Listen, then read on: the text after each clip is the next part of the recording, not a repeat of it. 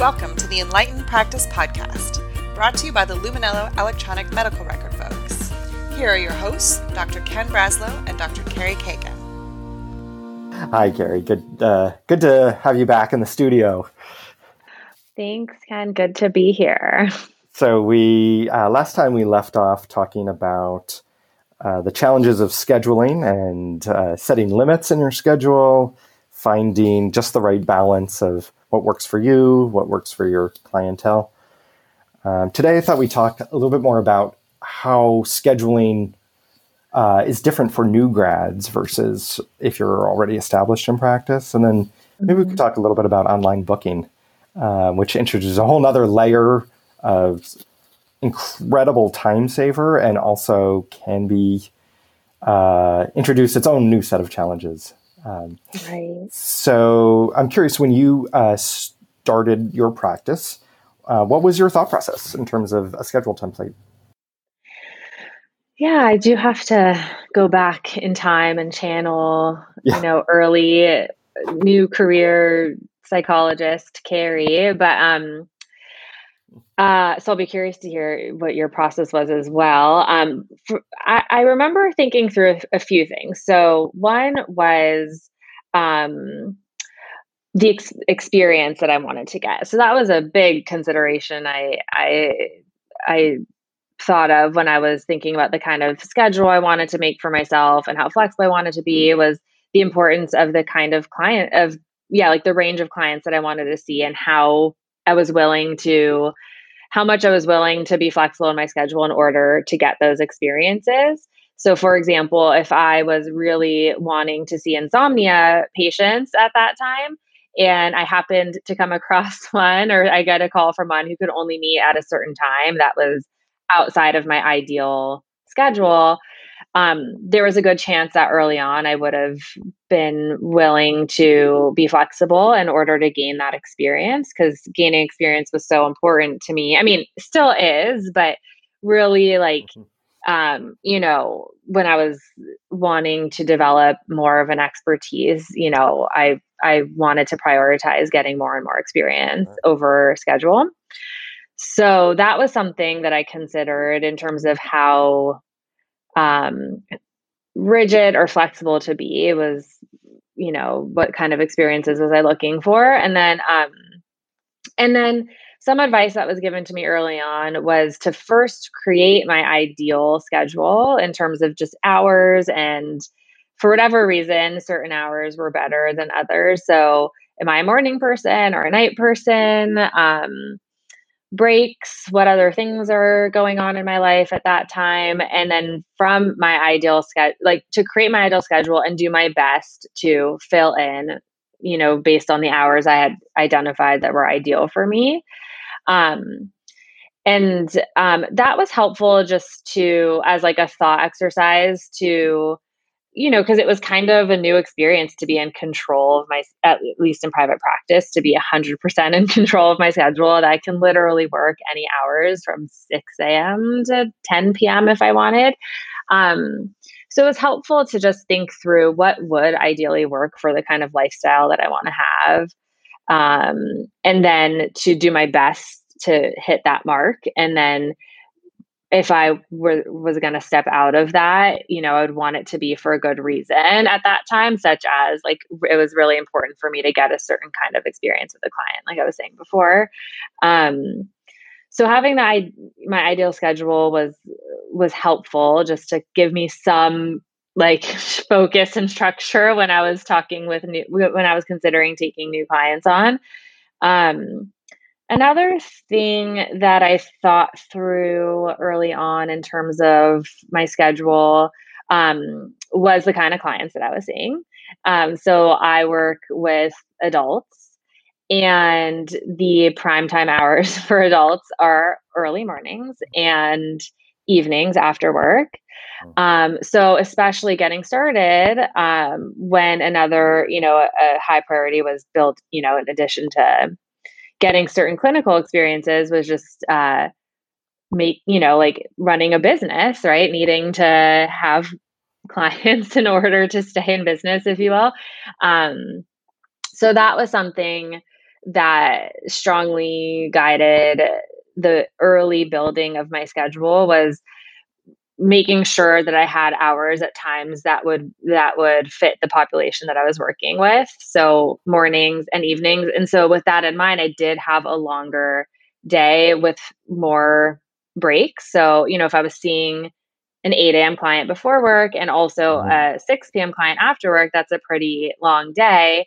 And that, you know, that really was what I felt it took to really like build the momentum in my practice and i just adjust i had the luxury of being able to adjust my life a little bit around that schedule. So um i didn't have kids at that time for example so i could you know go i could fit things in in the middle of the day like go for exercise or go home really quickly because my office wasn't too far from home at that time. Um, and it was just kind of a new norm to wrap my mind around that like I can that I didn't have to be working nine to five, um, that it could look a little bit different and that could still be working. Um, and then also just using those extra hours for other things like doing um, uh, like doing research for a client or trying to you know learn a, a certain kind of treatment that i was wanting to learn more about. So making use of the time that I wasn't seeing clients um, was, you know, what helped me to kind of be more comfortable with that longer day kind of schedule and the extra hours in between. Mm-hmm. Um, so those were some those are some of the things I'm recalling at the moment that were factors that I took into consideration when developing my schedule early on. Mm-hmm. Um, I'm sure there were others, but I'm curious to hear about yours. Yeah, it's really interesting. Uh, two pieces of advice I got. One were what the first one was don't start full time. It's just too much pressure.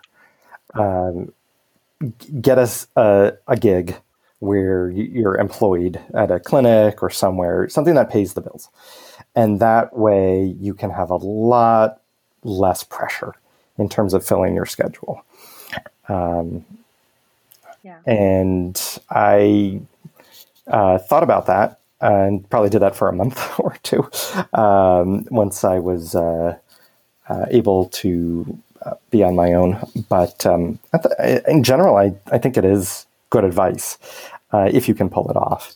Um, unfortunately, what ends up happening in that scenario is sometimes your part-time job becomes they you only get paid part-time, but they really want you there full-time, and then you're drained at the end of the day. And it's hard to run a private practice with just a few patients. Uh, it could be considered a labor of love at that point, but maybe you're just breaking even. And all of the, whether you have a full practice or a tiny practice, you still have to do the same amount of work in terms of systems and policies and infrastructure. And uh, so it's a, just a lot of extra burden to weigh if you're not going to be in it at least half time, I think.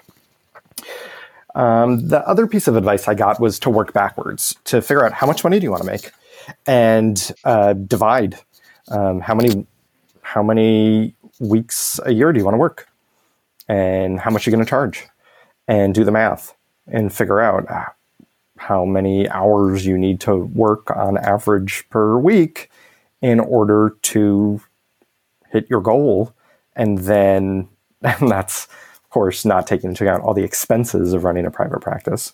And that can be hard to estimate. Uh, maybe that should be our, our next session. Um, but um, doing the math and then figuring out what is um, icing on the cake after that. And then to think about your life and uh, how quickly do you want to get to that goal?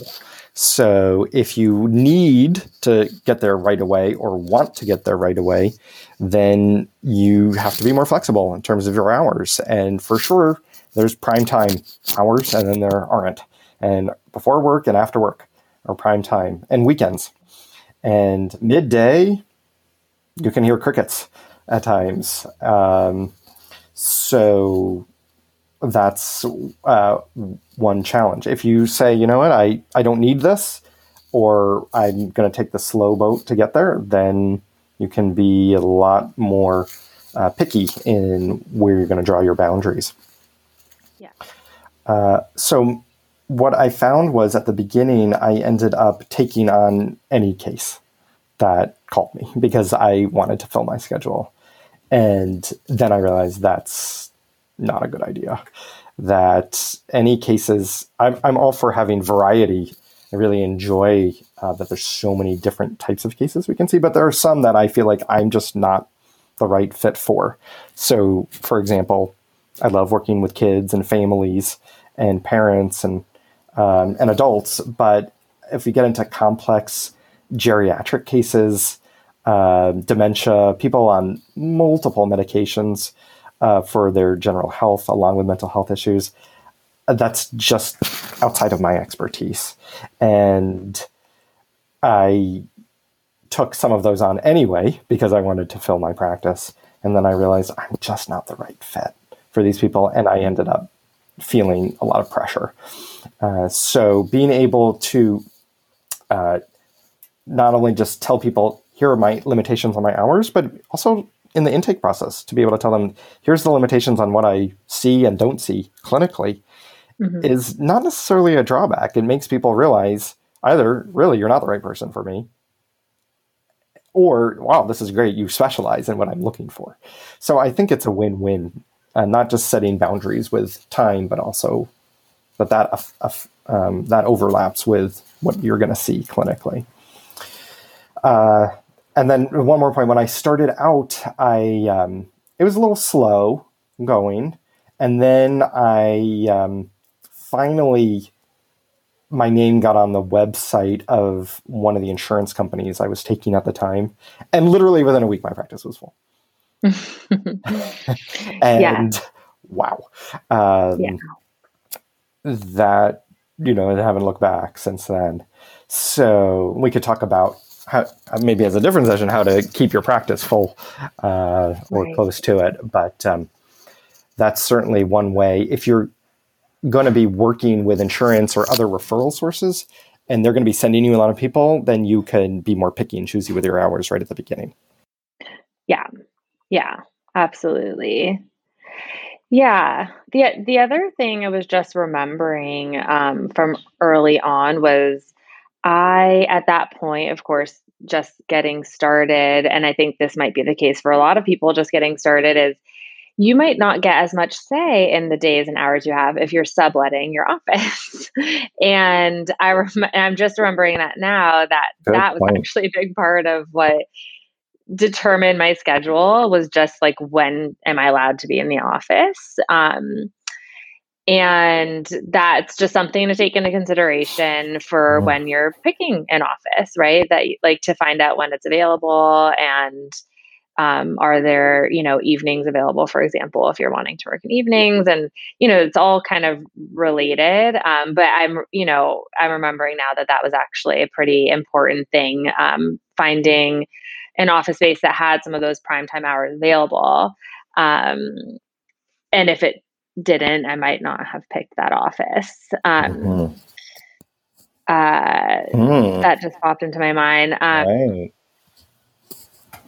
um, there was another thing that I had just remembered um, in creating my schedule um, early on. Oh, yeah. And it, this was kind of what I think you were just alluding to that it happened kind of happened for me like that as well that it seemed like kind of out of the blue my well you had a clear like uh precursor which was like got, getting on an insurance panel and then mm-hmm. you got all these clients and for me too i can't maybe it was a similar thing it was one of these um uh, local insurance panels, if you will, like Lyra Health, where all of a sudden there were a lot of referrals. And I remember a feeling of slight disappointment or regret that I didn't have space for some of the clients that I really wanted to see from a clinical perspective. Like, if again, like a, at that time, I think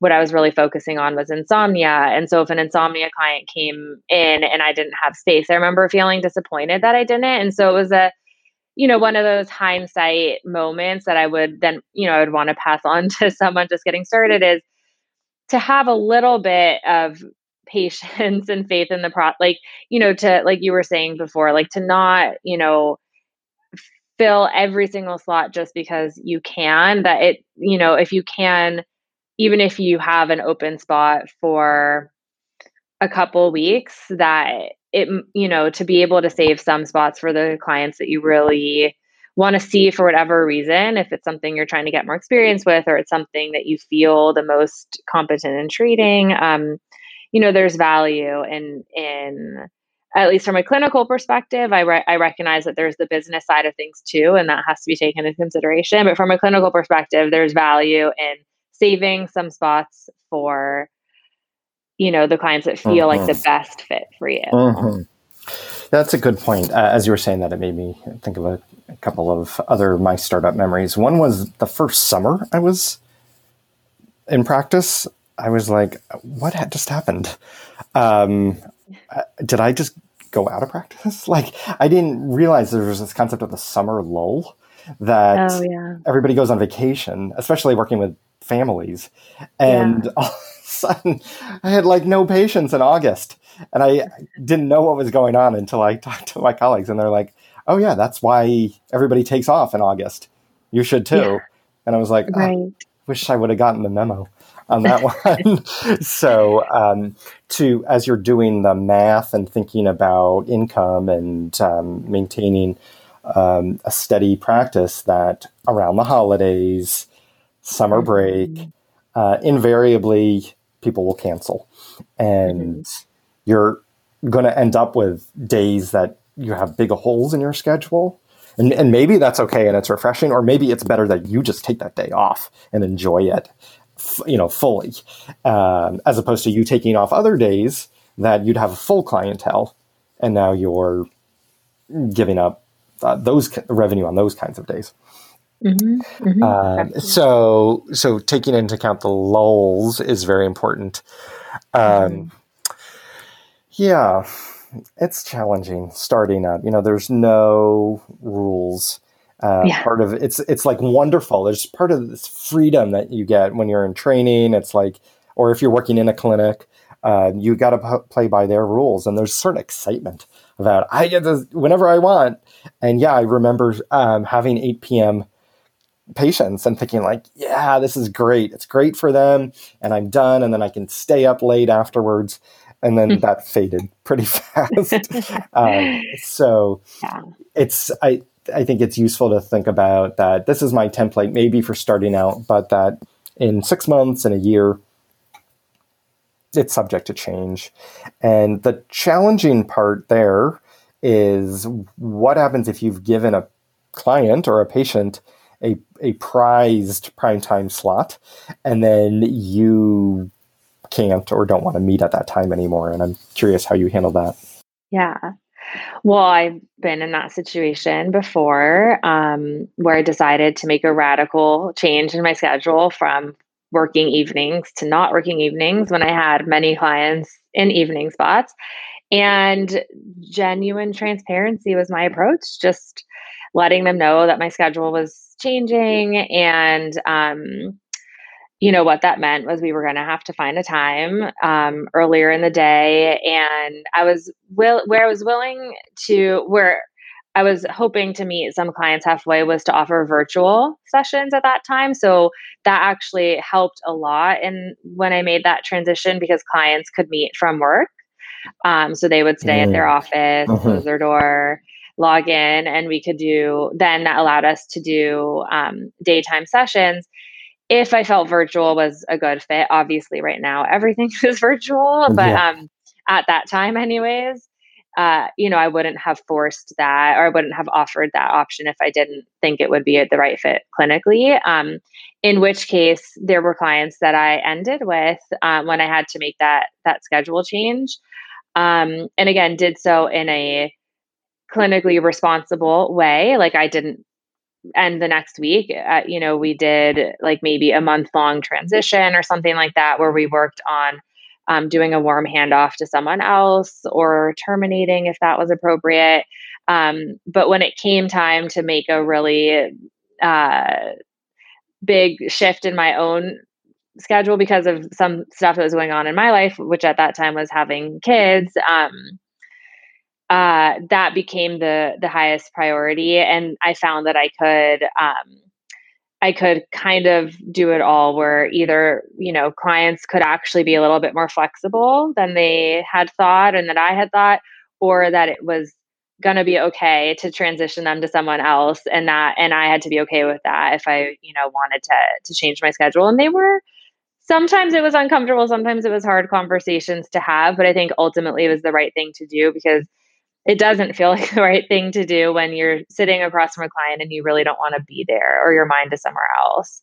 Um, so yeah i did i went through that change and i'm so like i would strongly encourage anyone considering to make that change um, to to do it of course again in a very responsible way clinically speaking but um, you know it's i think it's important to make the schedule to have the schedule that you want um, i think that will always be in the client's best interest um, yeah have you had yeah to, no and i don't blame them for being disappointed you know to get this great uh, yeah time slot and then to have it fade away, especially if you're in the middle of really powerful work and they've yeah. invested a lot of their uh, vulnerability and their time and uh, yeah. energy into it.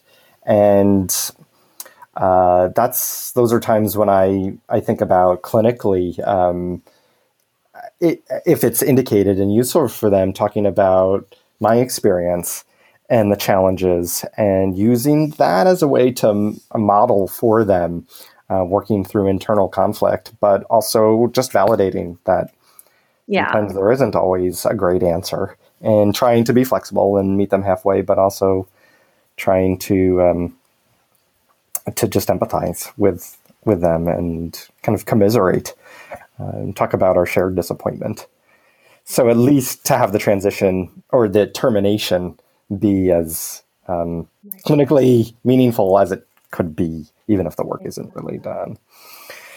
Yeah. Hmm. Yeah. yeah. Uh, okay. Well, I noticed we didn't get to online booking today. Is there anything else you think we should add to our list for next time on this uh, topic?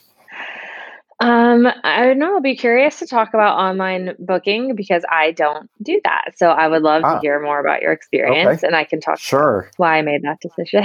um, okay, that, that sounds great. Yeah.